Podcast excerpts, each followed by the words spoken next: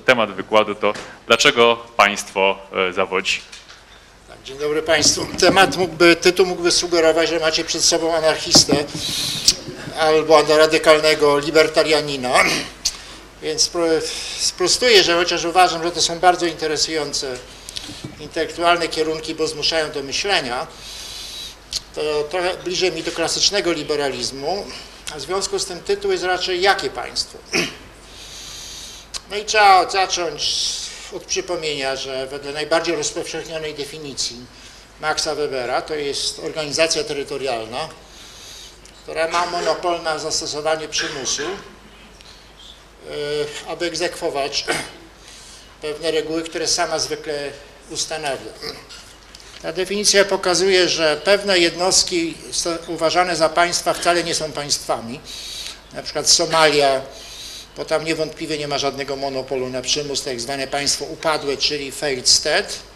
A po drugie ona pokazuje, że jednostki nazywane państwami są niezmiernie zróżnicowane. Najgorsze są gorsze niż e, obozy, najgorsze są gorsze niż sytuacja bez państwa.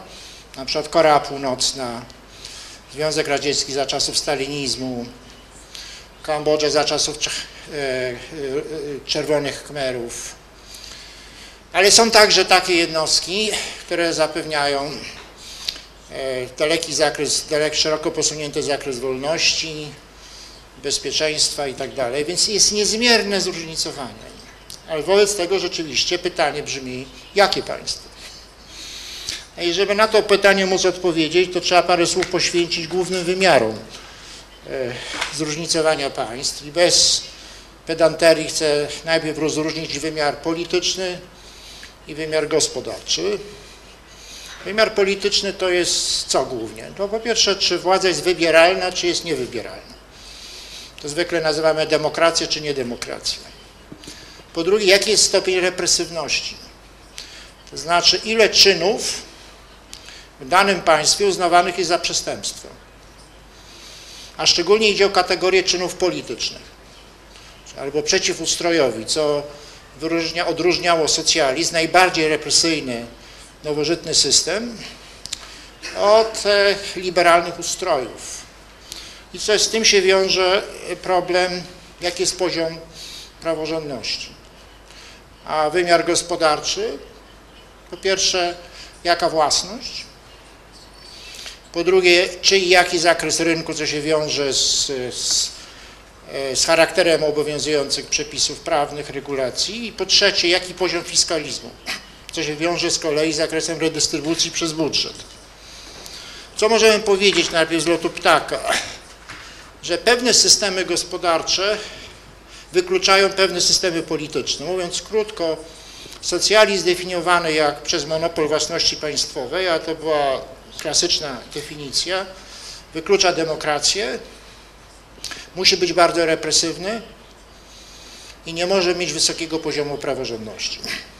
Nie będę się socjalizmem zajmować, zakładam, że przynajmniej w tym gronie jego wady są dostatecznie znane, a przejdę do systemów, w których żyjemy, to znaczy do systemów demokratycznych, y, a, a więc wybieralną władzą na drodze regularnych wyborów oraz ustrojów gospodarczych, gdzie dominuje własność prywatna. Wielu ludziom się wydaje, że jak się to ma, to właściwie nie istnieje problem wolności.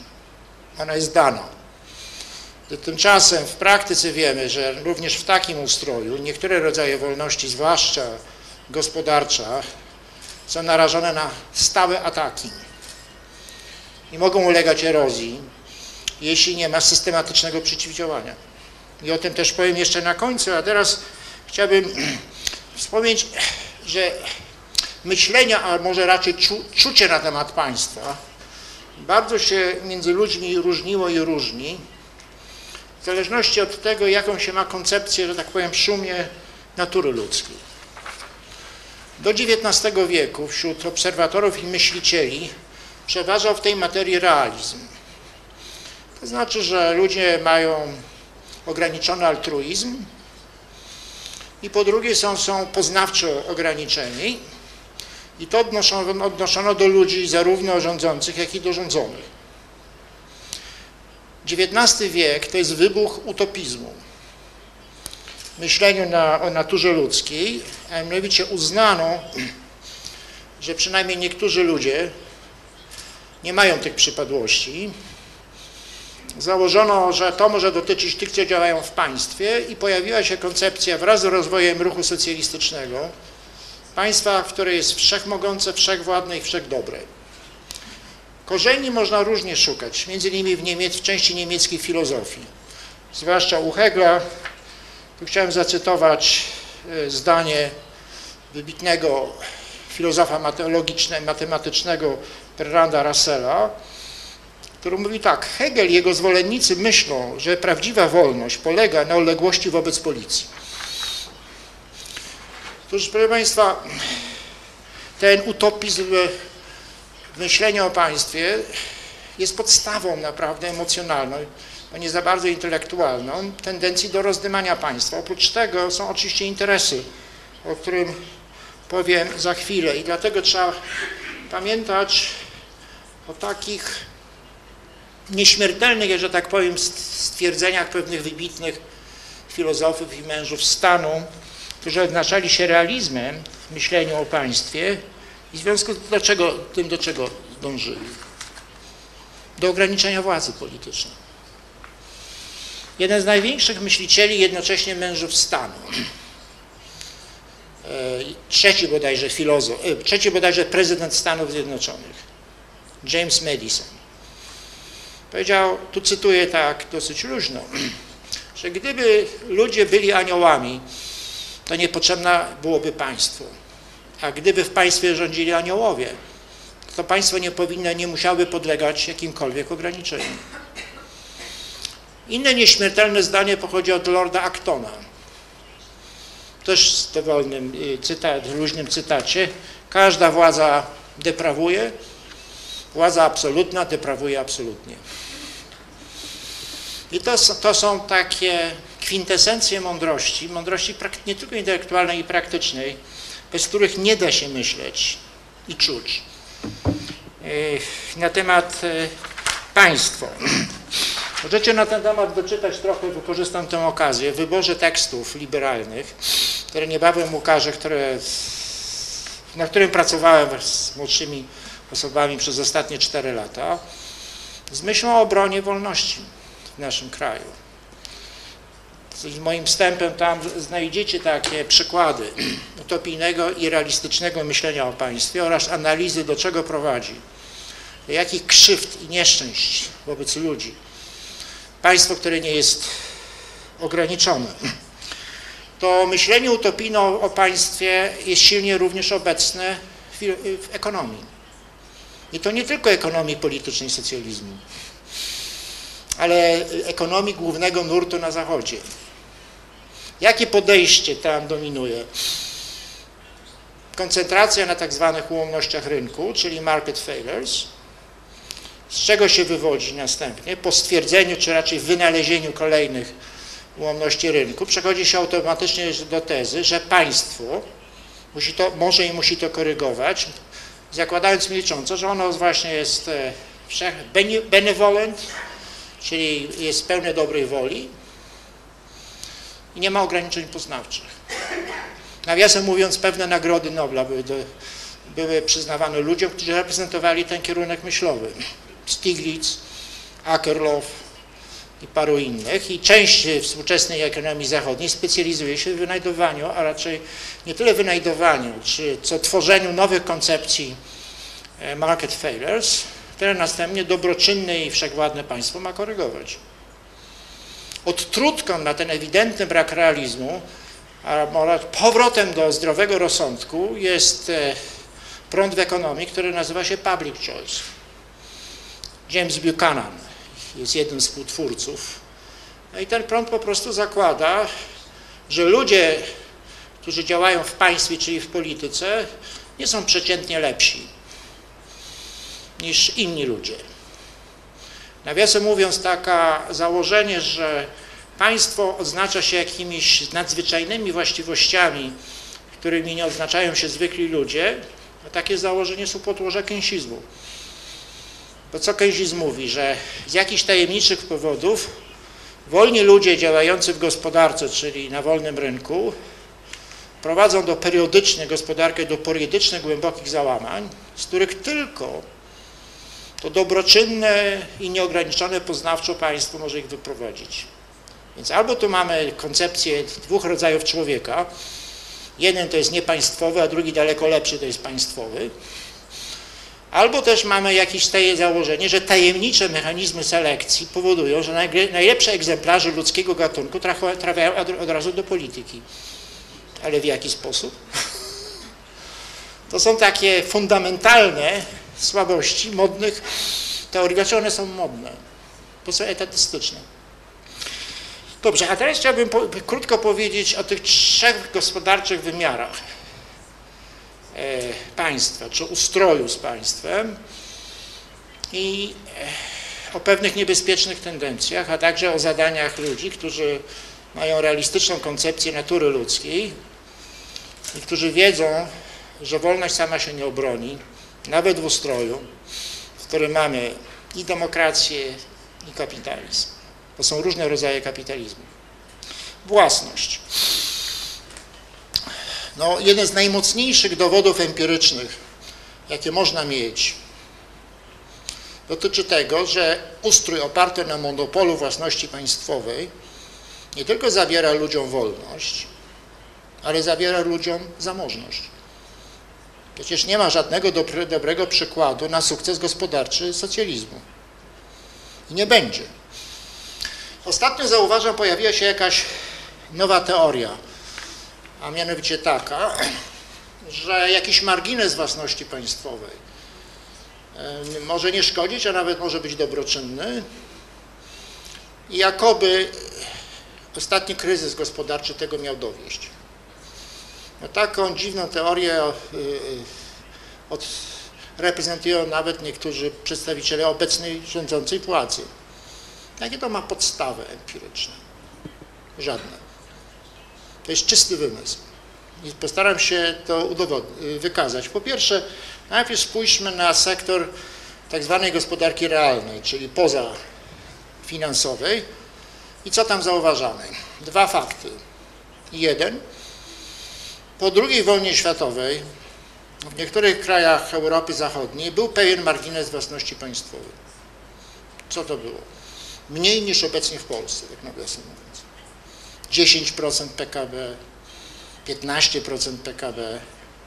I te kraje wypróbowały wszystkie możliwe reformy własności państwowej. Wszystkie okazały się nieskuteczne, aż wreszcie doszły do wniosku, że jedyną skuteczną reformą sektora państwowego jest jego prywatyzacja. To nawiasem mówiąc, to powiedział kiedyś von Mises, wielki liberalny myśliciel, jeszcze chyba w latach 30. Prywatyzację na Zachodzie zaczęła pani Thatcher, a potem inne kraje, przy czym gdzie była największa prywatyzacja? We Francji i we Włoszech. I to jest bardzo mocna, empiryczna wskazówka, że w krajach, gdzie, które dysponowały chyba lepszą publiczną administracją niż my, i nie gorszymi moralnie politykami niż my. Okazało się, że nawet margines własności państwowej jest problemem, a nie rozwiązaniem. Po drugie, popatrzmy na to, co się dzieje w krajach, w niektórych krajach Europy Zachodniej, gdzie się nagromadziły problemy. Jakich reform? Jakie reformy tam są dokonywane? Reformy liberalne. Grecja, Portugalia, Hiszpania na czele z prywatyzacją, a także deregulacją. A dlaczego muszą dokonywać tych reform? Bo ich zablokowanie wcześniej doprowadziło do stagnacji albo do, do kryzysu. Wydaje mi się, że istnieje taki nie tyle paradoks, co pewien fakt, który trzeba odnotować. Otóż liberalizm w sensie rozszerzenia własności państw prywatnej, konkurencji, ograniczonego budżetu, prędzej czy później, chyba się, że się ma Chaveza u siebie, triumfuje gospodarczo, bo jest wprowadzony, ale w tej walce o to, żeby takie reformy wprowadzić, słowo liberalizm jest e, przedmiotem niesłychanych ataków i do pewnego stopnia pada ofiarą. Czyli wyrażenia mogą cierpieć, ale w rzeczywistości takie reformy następują, chyba że dany kraj idzie w kierunku jeszcze głębszego kryzysu. A teraz sektor niefinansowy. Przepraszam bardzo, sektor finansowy, gdzie wielu wydaje się, że ponieważ niektóre organizacje czy przedsiębiorstwa sektora finansowego rzeczywiście znalazły się w głębokim kryzysie, to jakieś cechy tego sektora musiały być przyczyną tego kryzysu. I dla niektórych ludzi wydaje się to zupełnie oczywiste. Ale czy to jest logicznie oczywiste? No nie. To jest równie, to jest tak, jak gdyby powiedzieć, ponieważ katar jest w nosie, to przyczyną kataru jest nos. To ci, co mówią, ponieważ kryzys jest, ponieważ, ponieważ objawy kryzysu wystąpiły w niektórych bankach e, w, w ramach sektora finansowego, to przyczyną muszą być jakieś cechy sektora finansowego, na przykład brak regulacji, albo cechy ludzi tam działających, na przykład coś, co jest ulubionym przedmiotem ataków, chciwość, gryt. Ale to jest logika małego Jasia. Problem jest empiryczny. Co przyczyniło się do e, kryzysu w, nie, w niektórych e, krajach, kryzysu finansowego i jakie są rozwiązania? Jeżeli popatrzymy na problem empirycznie, to musimy zauważyć dwa fakty. Jedno, zarówno banki prywatne, jak i banki państwowe w niektórych krajach miały bardzo duże problemy, ale tam, gdzie występowały na Zachodzie zarówno banki nieprywatne, jak i, banki prywatne, to te pierwsze miały większy odsetek problemów. Cajas, Hiszpania. Cajas to są regionalne banki nieprywatne, które podlegały silnym wpływom politycznym władz regionalnych i one do tej pory w Hiszpanii e, e, stały się siedliskiem głównych problemów. No i dlatego między innymi, czy głównie, że nie były prywatne, czyli były upolitycznione. W związku z tym ci, co wpływali na ich działanie, dążyli do jakich korzyści? Prestiżowych. W związku z tym wybudowano w Hiszpanii wiele aquaparków, które nie mają klientów. Lotniska, które nie mają pasażerów. A Niemcy? Landerbanken, Länderbanken, banki, również regionalne banki, które podlegały władzom politycznym, one w większym stopniu niż prywatne w tym kraju stały się miejscem problemów i właściwie zostały, zniknęły w dużej mierze. Zostały albo sprywatyzowane, albo zlikwidowane. A drugi punkt, na który warto zwracać uwagę w dyskusji o tym, czy rzeczywiście ostatnie wydarzenia, kryzys finansowy uzasadniają tezę, że więcej etatyzmu to jest dobre rozwiązanie, to fakt, że otoczenie, w jakim działają instytucje finansowe jest w bardzo dużym stopniu kształtowane przez władze publiczne. I nie brak prac empirycznych pokazujących, które z błędnych interwencji władz publicznych przyczyniły się do nadmiernie ryzykownego postępowania organizacji prywatnych i nieprywatnych. Lista jest długa. Między innymi obejmuje ona subsydiowanie kredytów mieszkaniowych, co w Polsce nazywa się oczywiście pięknie, rodzinę na swoim. Każda zła polityka ma atrakcyjną nazwę. Niskie stopy procentowe w Stanach Zjednoczonych przed kryzysem i nawiasem mówiąc po kryzysie. E, polityka ratowania dużych banków w przeszłości, która wypaczyła oczekiwania rynków finansowych, a mianowicie zmniejszyła postrzegane przez nie ryzyko. W związku z tym duże banki stawały się jeszcze większe, bo dostawały tańsze kredyty przez prywatnych, pochodzące od prywatnych, e, prywatnych inwestorów i cała, cała masa innych rzeczy. Więc kończąc ten wątek, chcę powiedzieć, że teza jakoby własność prywatna w małych czy umiarkowanych dawkach się sprawdza, że jest jakimś rozwiązaniem i że to ostatni kryzys to wykazał, jest brednią. Z punktu widzenia empirycznego jest brednią, czy nie ma żadnego uzasadnienia doświadczenia. Przejdę teraz do drugiego wymiaru działalności państwa, czy wymiaru państwa, mianowicie ram prawnych, legislacji, regulacji. Wiem, dlaczego następują okresowe deregulacje. I to nie tylko w Polsce, nie tylko w krajach tego samego regionu, i nie tylko w Stanach Zjednoczonych, i nie tylko we Włoszech. Dlatego, że przed tym były regulacje. Czyli mamy taką cykliczność. Nadmierna legislacja, która po pewnym czasie, której szkody po pewnym czasie wychodzą na jaw, to wytwarza presję na usunięcie przepisów, robi się to, po czym złe prawo w znacznej mierze się odradza. Ja nie głoszę tu jakiejś teorii beznadziejności, natomiast chcę powiedzieć, że z, podobnie zresztą jak w innych sprawach, system polityczny pozostawiony sam w sobie, czyli sama rywalizacja między partiami będzie wytwarzać takie cykle. Dlatego, że część, co najmniej część uczestników tej rywalizacji będzie dążyć do tego, aby uzyskiwać popularność przy pomocy przepisów, które przynajmniej dla części ludzi będą się wydawać atrakcyjne. I gdzie jest wobec tego niezbędne rozwiązanie albo działanie, które, bez którego nie będzie rozwiązania. Trzeba wytwarzać presję spoza systemu politycznego. Trzeba w sposób rzetelny, jednocześnie jak najbardziej przejrzysty i atrakcyjny demaskować legislacyjne szkodnictwo. I to działalność, która potrzebna działalność, która nigdy się nie, powinni, nie powinna skończyć, bo legislacyjne szkodnictwo zawsze będzie istnieć. Czy praca będzie, praca jest stała. To dotyczy również przeciwdziałaniu rozdymaniu państwa wedle innych wymiarów. Własności, chociaż tu może nie ma takiego niebezpieczeństwa, ale legislacji na pewno. I wreszcie trzeciego wymiaru, do którego przechodzę teraz, a który jest głównym tematem tej konferencji, to jest fiskalizm. Związany z rozwojem państwa socjalnego, czy mówiąc jeszcze bardziej w sposób jeszcze bardziej, wytwarzający jeszcze więcej iluzji, państwa dobrobytu. Zacznę tutaj od obserwacji empirycznych. Do I wojny światowej przeciętna relacja wydatków budżetowych i w konsekwencji podatków do PKB była w granicach 10%, trochę więcej, trochę mniej. I to starczało dla sfinansowania wszystkich klasycznych funkcji państwa. Obrona narodowa, wymiar sprawiedliwości, policja, utrzymywanie administracji państwowej, w tym podatkowej.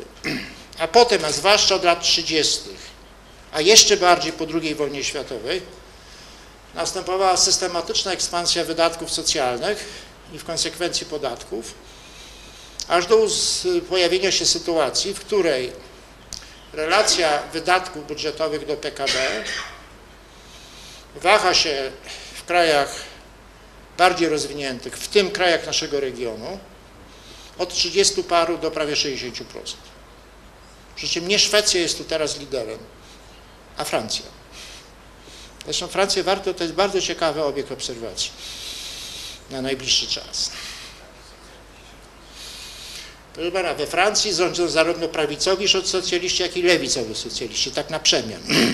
Tam różnica jest w retoryce w znacznej mierze, mniej y, w substance, czyli w treści, ale do niej możemy przejść. Czyli dokonała się ogromna ekspansja państwa socjalnego. I wskutek tego wzniósł, ogromnie wzrósł e, fiskalizm, mierzony po prostu relacją wydatków budżetowych i podatków do PKB.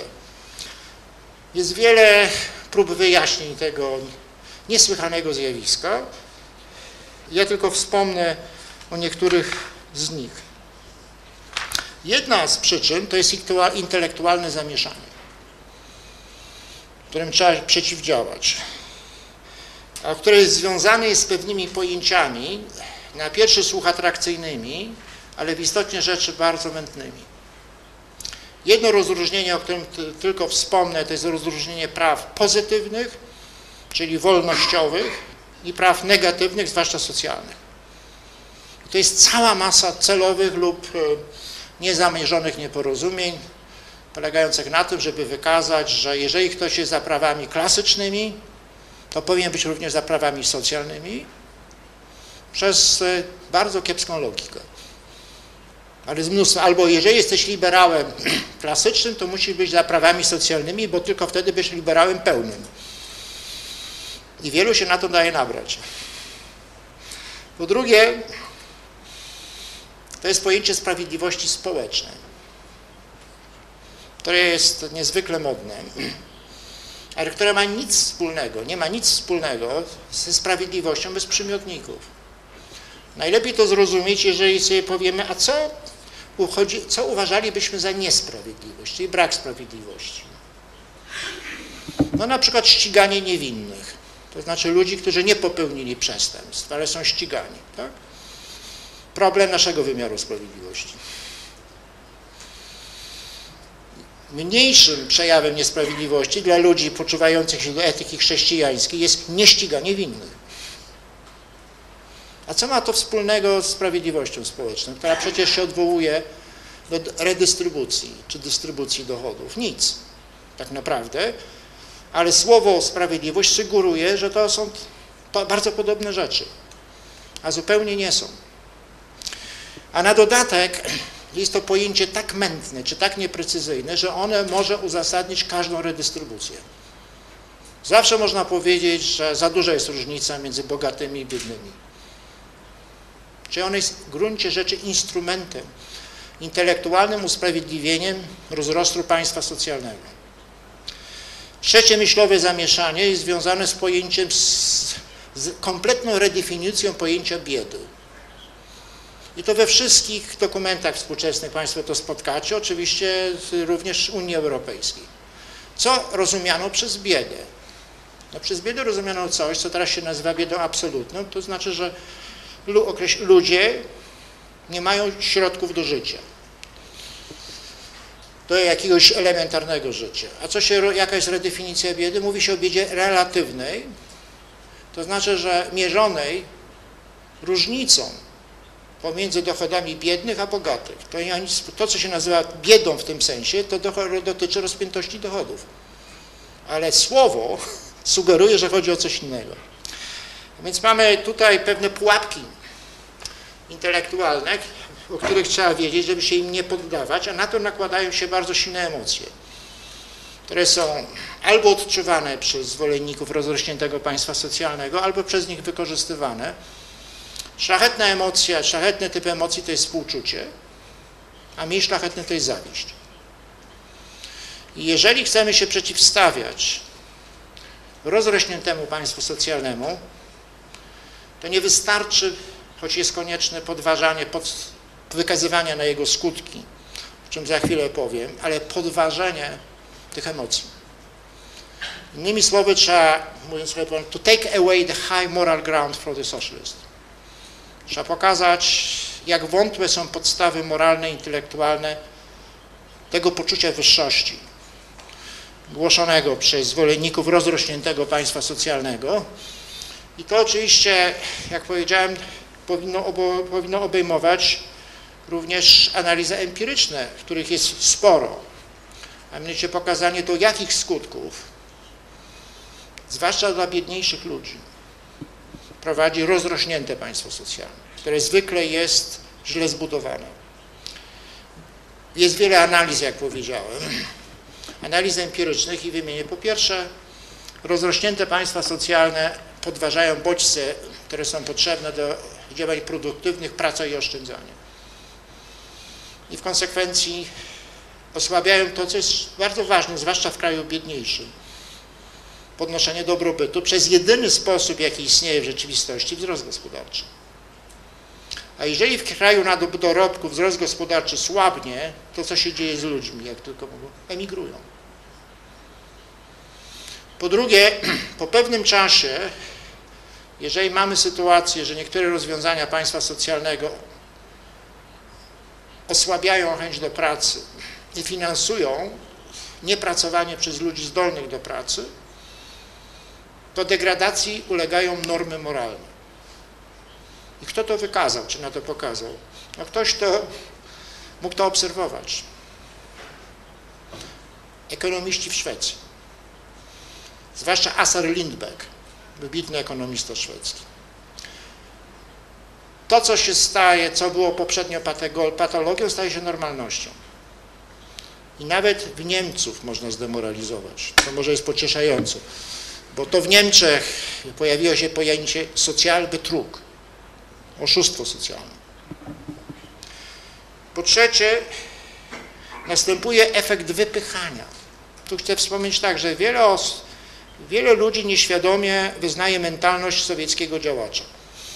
Jeżeli chodzi o państwo socjalne, mianowicie oni zakładają, że jeżeli państwo tu czegoś nie zrobi, to nikt tego nie zrobi.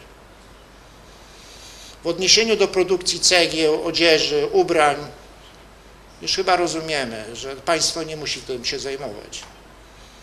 Choć ludziom, którzy jechali w delegacjach z dawnego Związku Radzieckiego do Stanów Zjednoczonych, nie mieściło się w głowie, że to te, te półki pełne Coca-Coli, jeansów i y, no i pełno samochodów, że one nie były, nie były sprawą, że to się nie działo za sprawą określonych ministerstw, a bezosobowego mechanizmu wolnego rynku. Tak nawiasem mówiąc, niedawno czytałem wspomnienia, bardzo interesujące wspomnienia Rosjan. I tam jest mowa o tym, jak Breżniew w 1976 roku wyjechał do Stanów Zjednoczonych w delegacji, zaprowadzono go do supermarketu, przeżył szok i był święcie przekonany, że to jest wioska patiomkinowska. To znaczy, że tam specjalnie przygotowali to. To jest mentalność radzieckiego działacza, czy sowieckiego działacza. To znaczy, ogólniając, jeżeli państwo tego nie zrobi, to nikt tego nie zrobi. Państwo jest źródłem wsz- wszystkich rozwiązań, a nie problemów. Otóż mentalność radzieckiego działacza triumfuje ciągle w odniesieniu do państw usług socjalnych. Się podświadomie przyjmuje, że gdyby państwo socjalne było mniejsze, to co by się działo? Ludzie umieraliby na ulicach.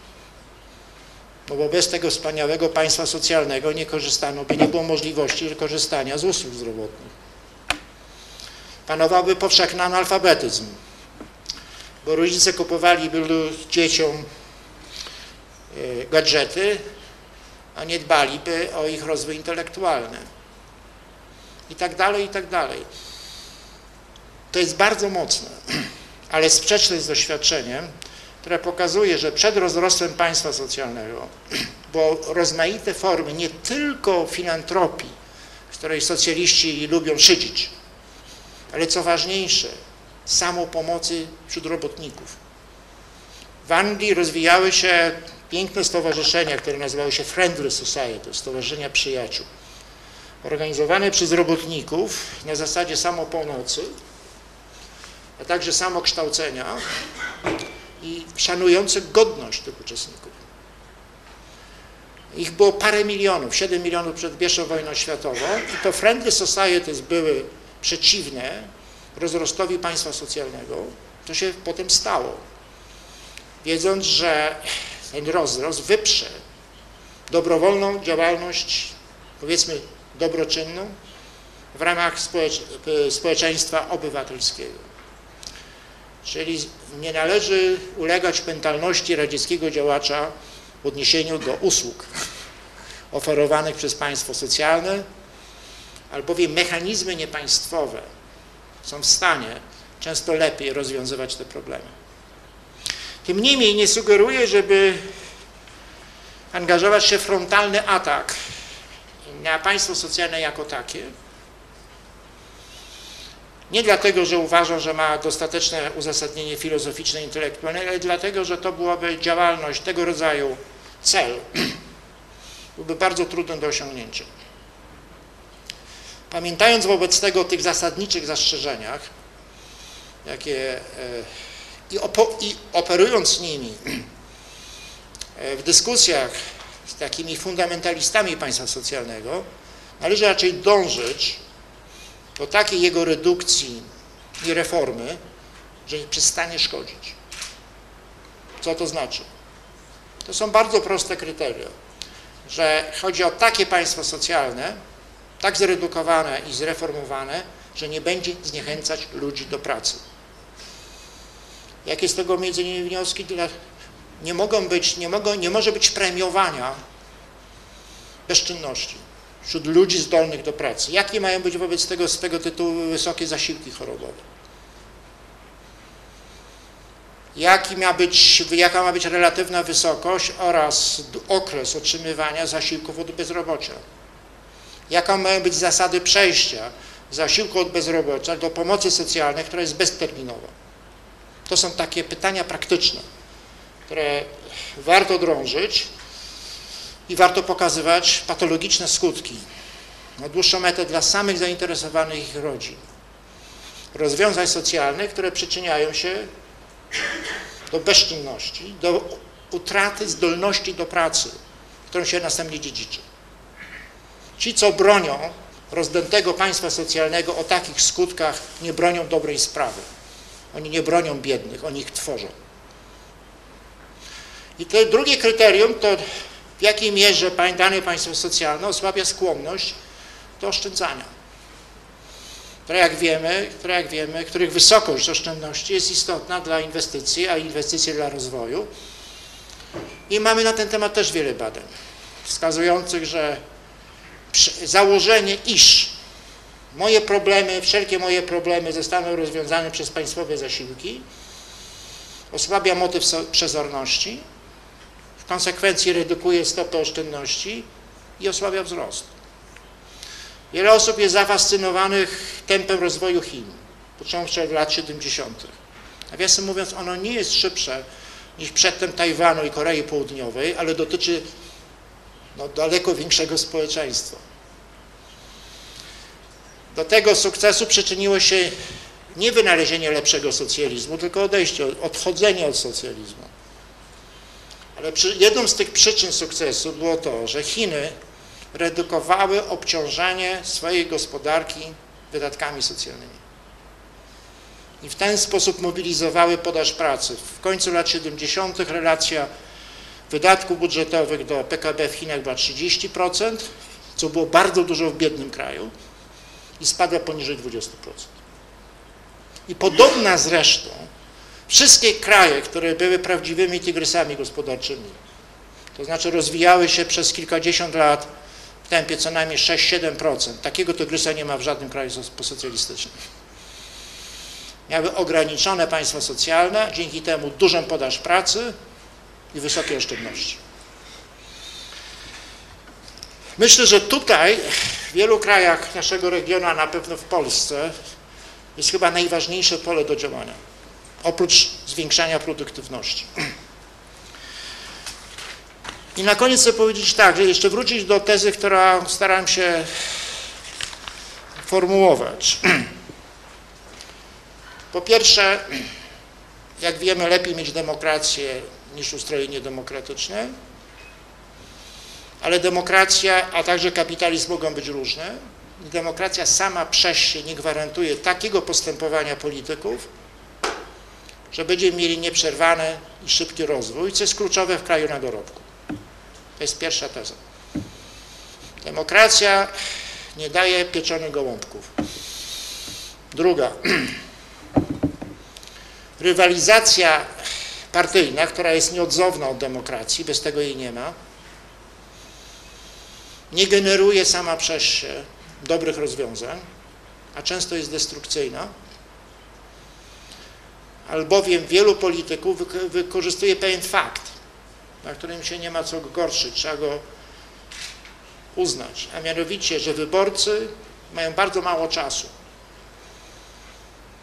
na przemyślenie czy zauważenie nawet różnych propozycji, więcej czasu przeznaczają, będą więcej czasu przeznaczać na kupno butów niż analizę programów partyjnych i tak będzie. I w związku z tym, to jest teoria racjonalnego wyborcy, w związku z tym istnieje ogromna asymetria informacji pomiędzy politykami, którzy sami mogą padać ofiarą różnych socjalistycznych przesądów, a wyborcami. Innymi słowy, wyborcy są podatni na manipulacje.